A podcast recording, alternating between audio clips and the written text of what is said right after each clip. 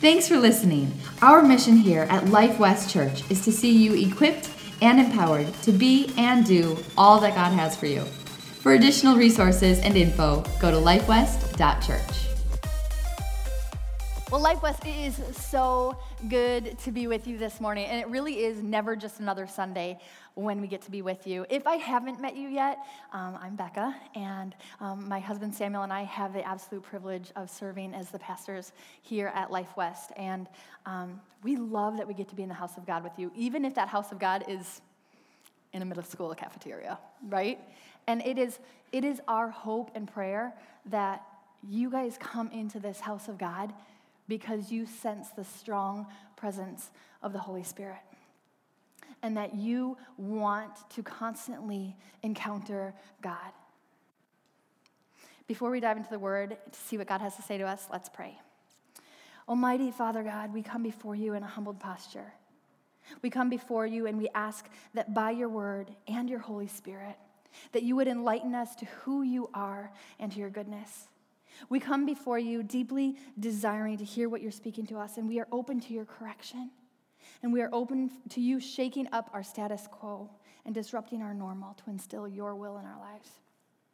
We thank you that the word spoken today will be in accordance with your word, and that it would not simply be information, but that it would be revelation that brings transformation in the lives of all who hear it. We pray these things in the mighty name of your Son, Jesus Christ. Amen.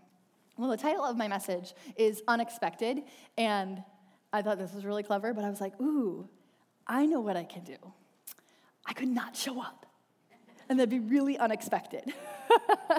but I decided to, and I actually just caught my sister who was like, You're not gonna wear the hot pink or the hot pink.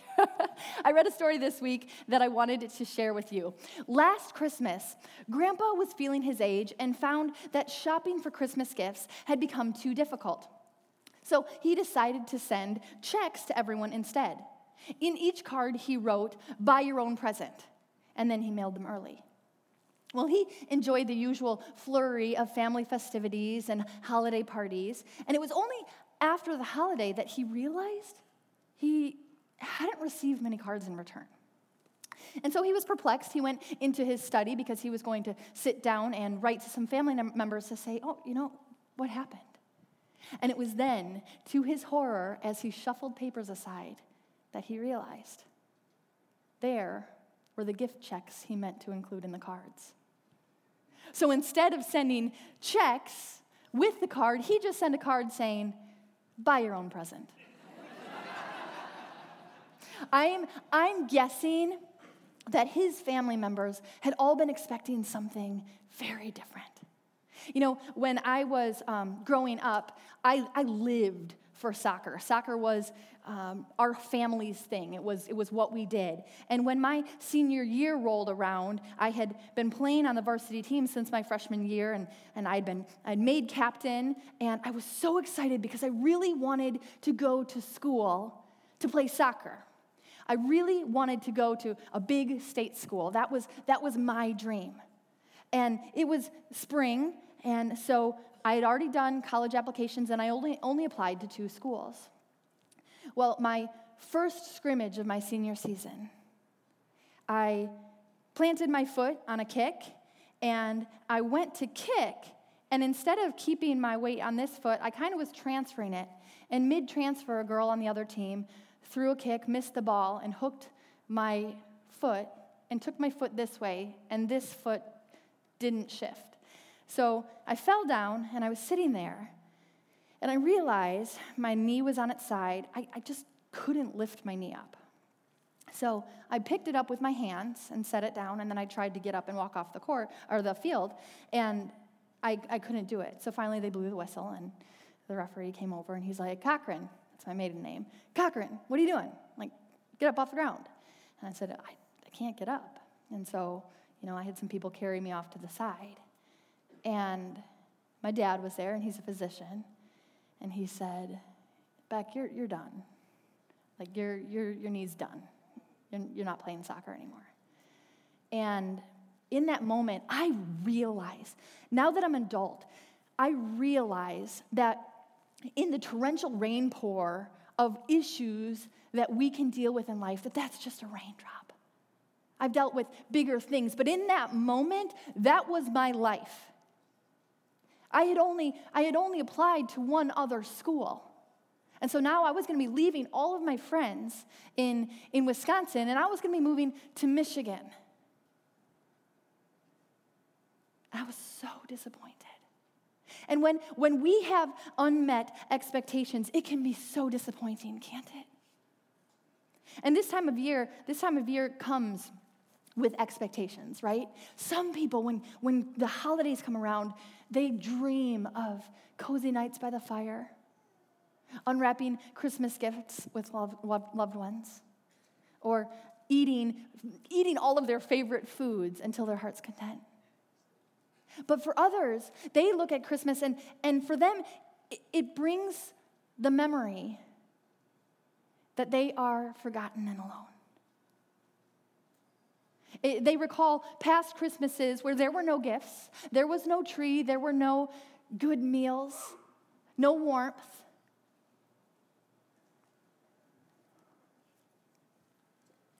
As I was preparing for this message, I, I read and reread through the accounts of Jesus' birth from the books of Luke and, and the book of Matthew.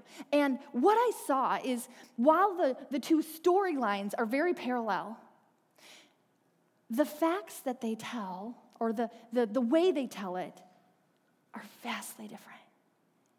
In Luke, you have your basic Broadway show tunes compilation. Everybody's excited, everybody's singing and dancing, and there's fist pumping and jazz hands. It's a party. You know, first, first you have, um, first you have Elizabeth, and, and Elizabeth finds out she's pregnant. And so she's excited.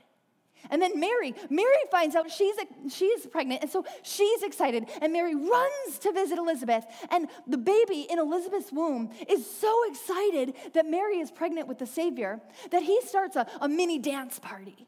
And, and the music builds, and they break out into song. And then Elizabeth's baby John is born.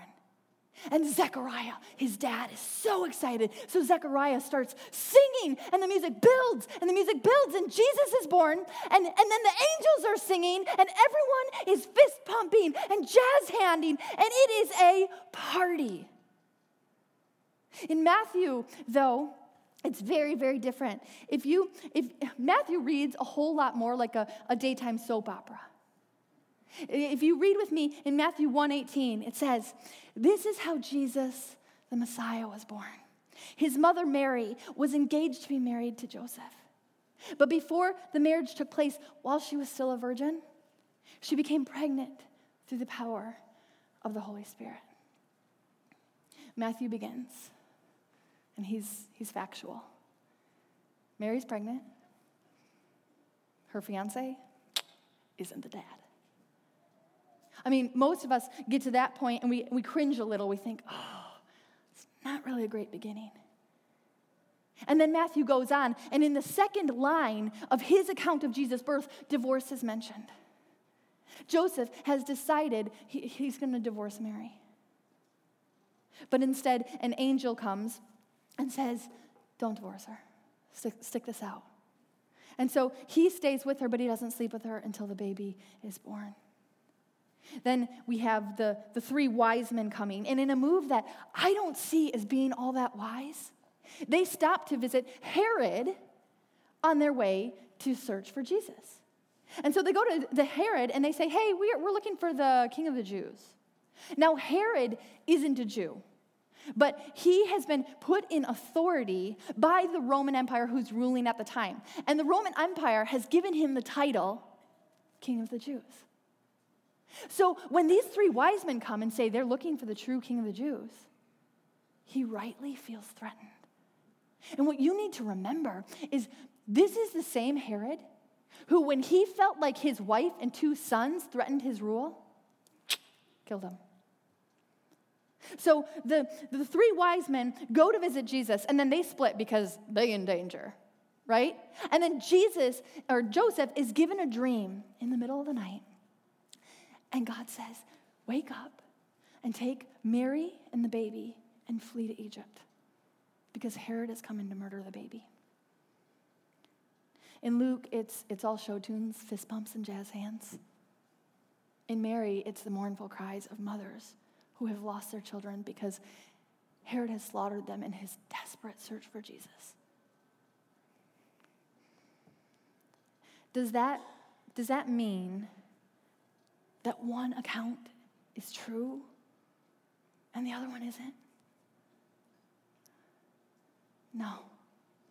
That means that, that Jesus was born into real life because we all understand that right? We all understand what it is to be in a season of celebration, but then we understand what it is to be in a season of sorrow.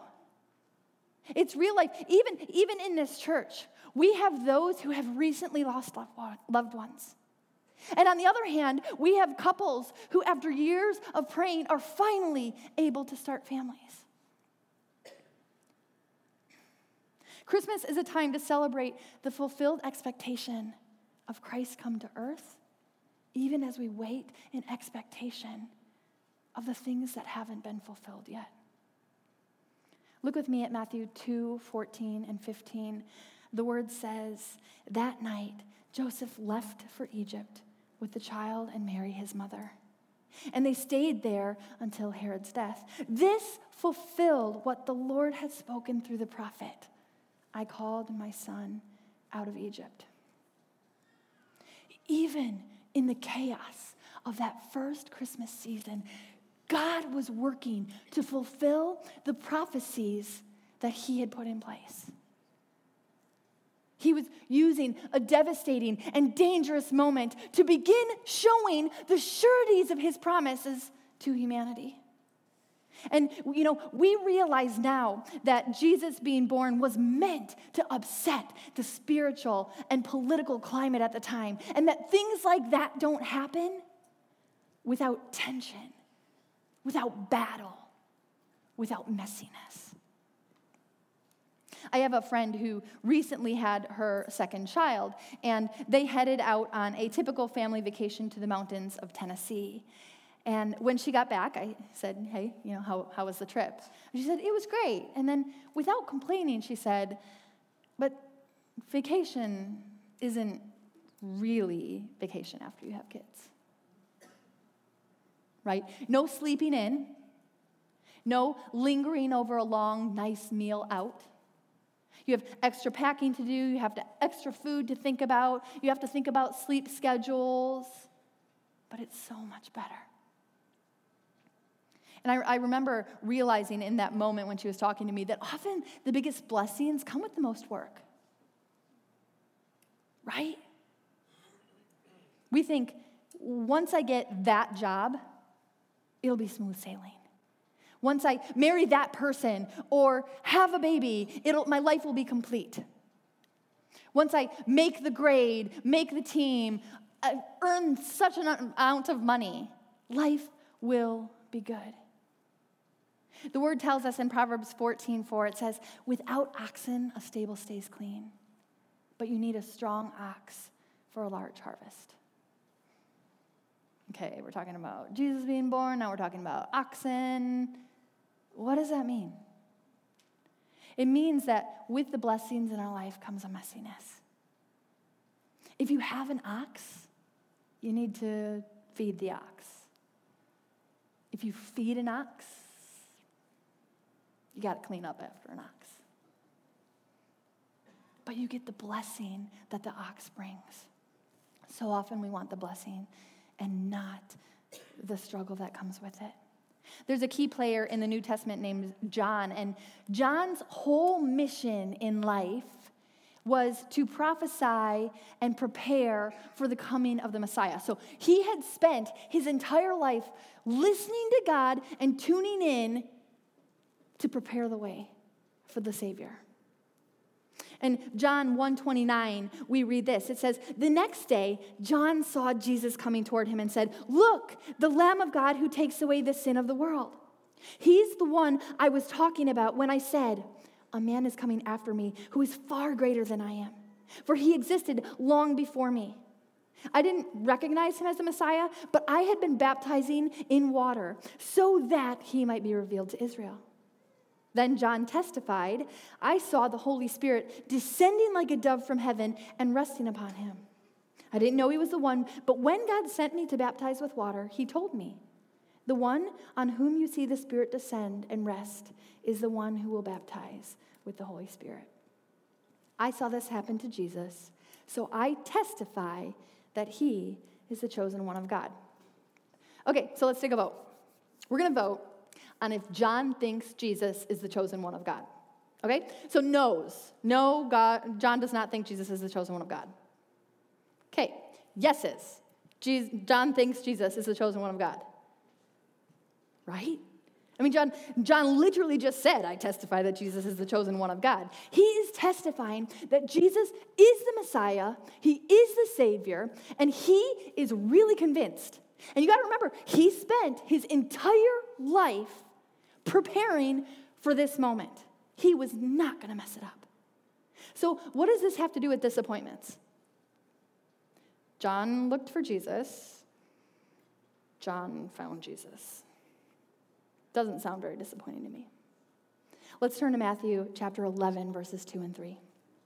John the Baptist, who was in prison, heard about all the things the Messiah was doing.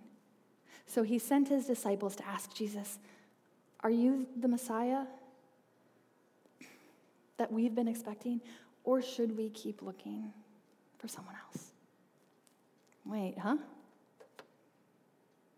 The, who's asking this question? There's no way that this is the same John who just loudly testified that Jesus was the Messiah. But it is. So here we have John who's in prison. It seems to me that in this moment, John is struggling with the content of his own sermon. He had preached about the Messiah's kingdom coming with power and authority. Instead, we have Jesus showing up with a ministry of grace and forgiveness. And in the midst of all of this, John finds himself rotting away in some prison cell. This gentle Jesus is hardly the political deliverer that everyone was expecting. And John is very likely experiencing the raw feelings that, yay, Jesus has come. But wait, everything isn't taken care of yet.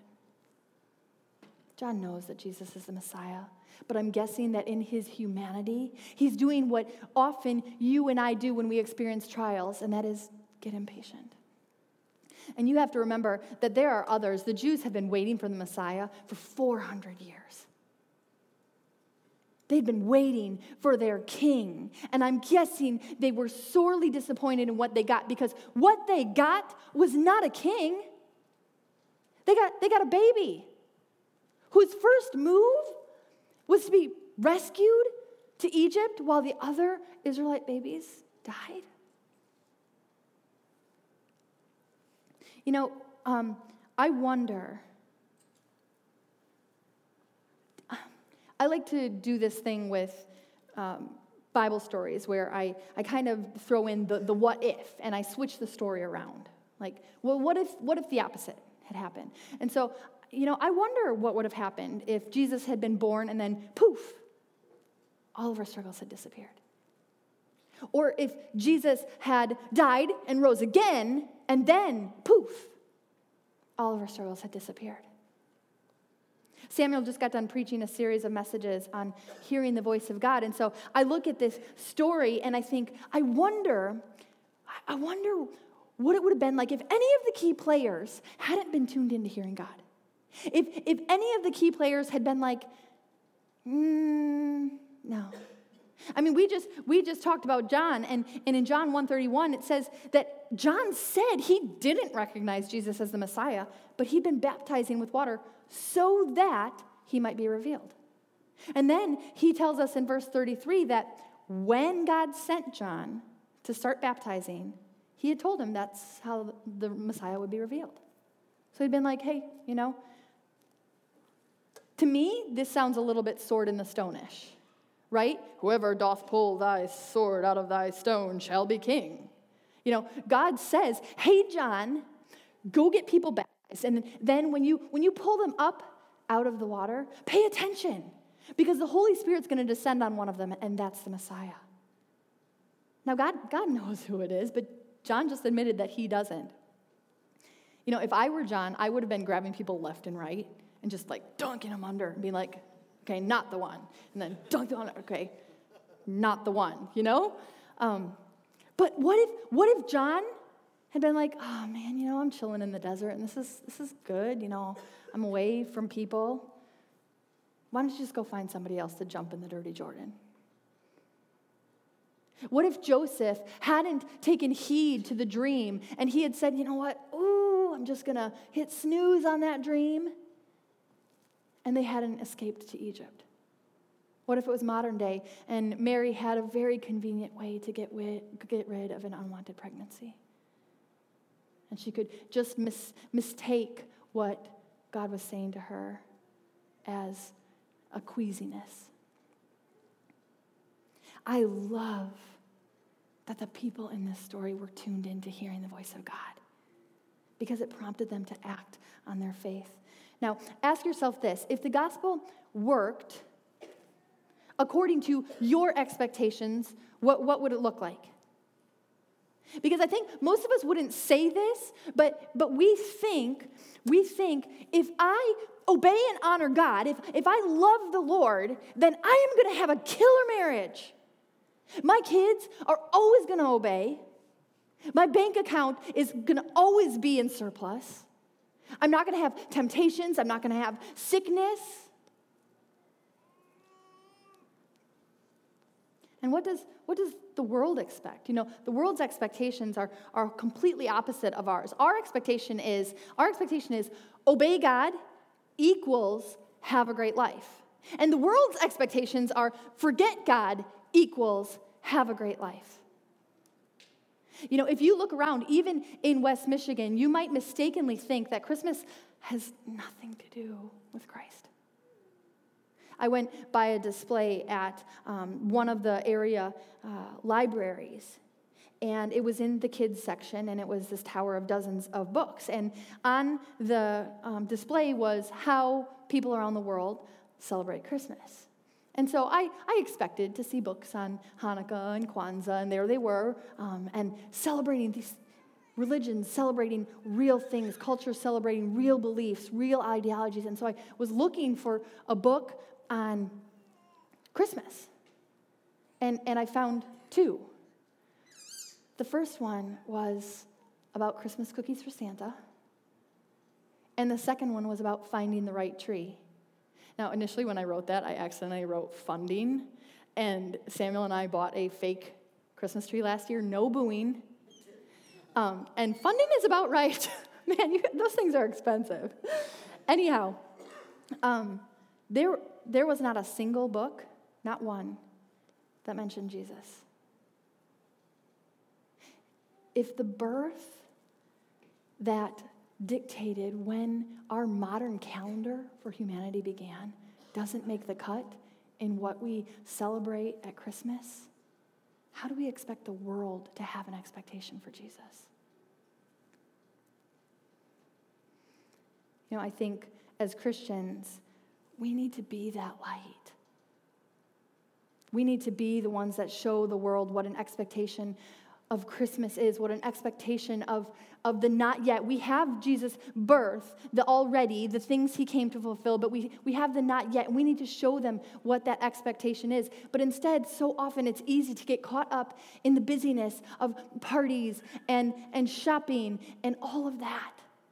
And, and there is nothing wrong with that. We love giving gifts. We love putting up the tree. We love getting together with family. But so often we fulfill all of those other obligations and then we struggle to fit God in. I have a story that illustrates this well. On a particular occasion, a professor was speaking to a group of his business students about time management, and in order to drive home the point, he used the following illustration. He pulled out a one gallon wide mouth mason jar and set it on the table in front of him. Then he produced about a dozen fist sized rocks and carefully placed them one at a time into the jar. When the jar was filled to the top and no more rocks would fit inside, he asked, Is this jar full? Everyone responded, Yes. And he said, Really? He reached under the table, pulled out a bucket of gravel. Then he dumped some gravel in, shook it, dumped some more in, causing the pieces of gravel to work themselves down between the big rocks. Then he smiled and asked the group once more, Is this jar full? By this time, the class was catching on, and so one voice said, Uh, probably not. Good, he replied. And he reached under the table, brought out a bucket of sand. He started dumping the sand in and shifting it, went to all the spaces left between the rocks and the gravel. Once more, he asked the question Is this jar full? No, the class shouted. Once again, he said, Good. Then he grabbed a pitcher of water and began to pour it until the jar was filled to the brim. Then he looked up at the class and asked, What's the point of this illustration? A student raised his hand and said, The point is, no matter how full your schedule is, you can always fit one more thing in. no, the professor replied. That's not the point. The truth this illustration teaches us is if you don't put the big rocks in first, you'll never get them in at all. We're talking about priorities things that are to be placed in order of importance. At Christmas, I think many of us sing, Come Thou Long Expected Jesus. But are we still expecting? Are we still putting him front and center? Are we anticipating his coming and working to advance the kingdom of God?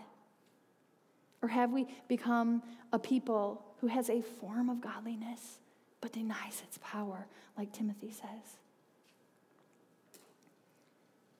We need to spend time at Christmas reflecting on the peace that Jesus was born to bring into our hearts and our spirits.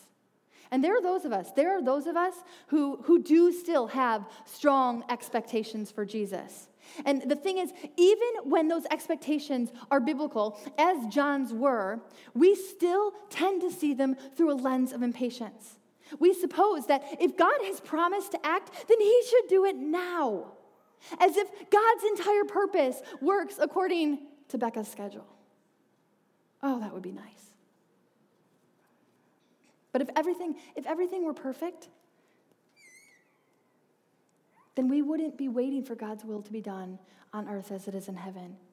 Everything would be taken care of. I don't sit and let my mouth water over a filet mignon that I'm going to have next week if it's right in front of me right? We we don't if we if we already have something we we wouldn't be searching for it. We wouldn't be seeking god and he wouldn't be calling us to partner with him in the story of how he won the hearts of his children if everything was taken care of. Instead in our disappointments proverbs 23 18 tells us to continue to fear the lord. It says you will be rewarded for this. Your hope will not be disappointed and when we do that, when we do that, when in our disappointments we hang on to the hope of Jesus, we're able to experience empathy and holy expectation.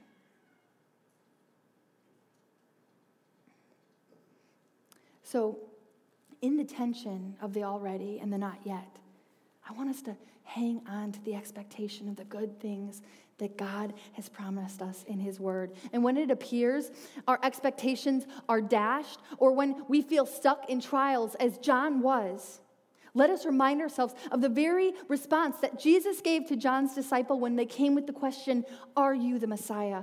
This is what he said. Jesus told them, Go back to John and tell him what you have heard and seen. The blind see, the lame walk, those with leprosy are cured, the deaf hear, the dead are raised to life, and the good news is being preached to the poor. We should always hesitate to assume that the gospel doesn't work when our expectations aren't being met. And when we can't see the big picture, when we struggle to connect the truth of who Jesus is with our current reality, then we must embrace the limitations of our understanding. And that inability to understand Jesus' actions should give us cause for worship and adoration, not cause for doubt. Because Jesus, Jesus was willing to disappoint everyone but the Father.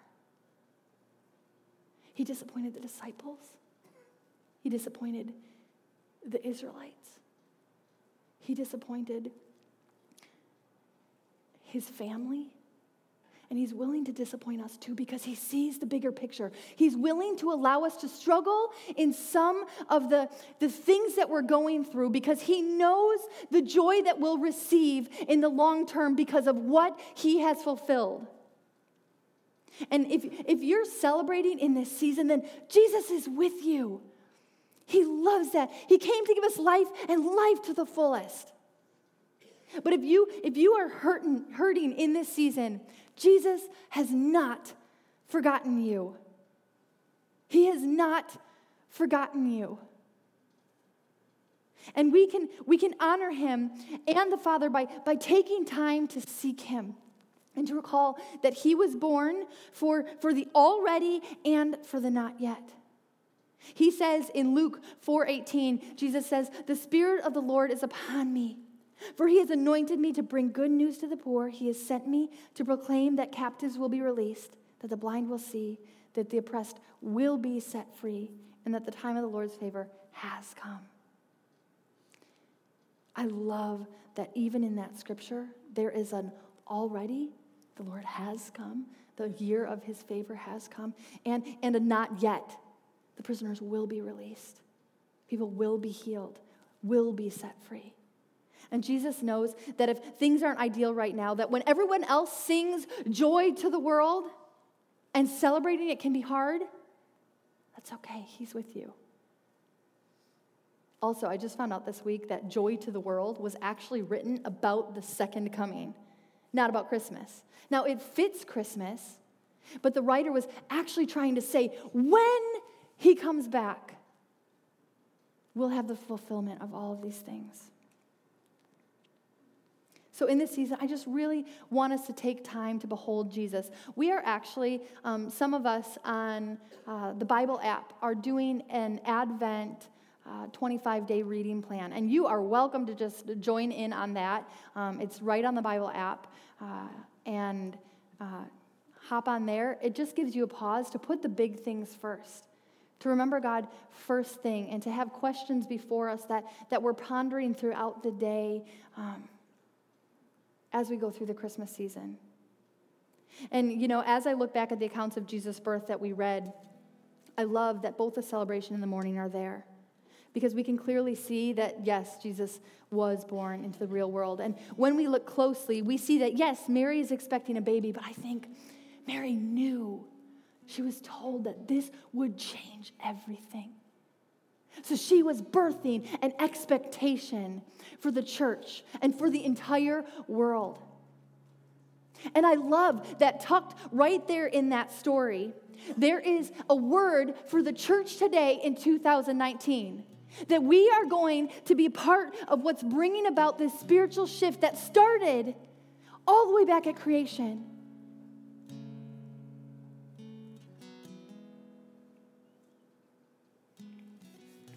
You know, I just I just feel in my spirit that the church the church is preparing. People are preparing to get healed. Hearts hearts are preparing to be reconciled to God. We're getting ready to storm the gates of heaven to win the lost, to love them with Jesus' love. And I love that we still get to partner in that because if there was not, and if we only had the already and we didn't have the not yet, then we wouldn't have a role. But God has asked us to partner with Him in bringing about the fulfillment of what he asked his church to look like. To take his word to the ends of the earth. That's right. So I want you to spend time this week contemplating God, how do I how do I put him first? And Samuel's, you know, spent this whole series frequency talking about hearing from God. And I think we are so good at having stuff like this or cell phones in our back pocket that, that we don't ever pause to listen. So I would encourage you, honestly, put on some warm clothes, go for a walk, silence everything else, and just ask God how you can honor Him in this season, how you can put Him first. And He will speak to you, and He will show you how to love Him and honor Him. And He will excite you with expectations, and He will comfort you in your disappointments. Thanks for listening. Our mission here at Life West Church is to see you equipped and empowered to be and do all that God has for you. For additional resources and info, go to lifewest.church.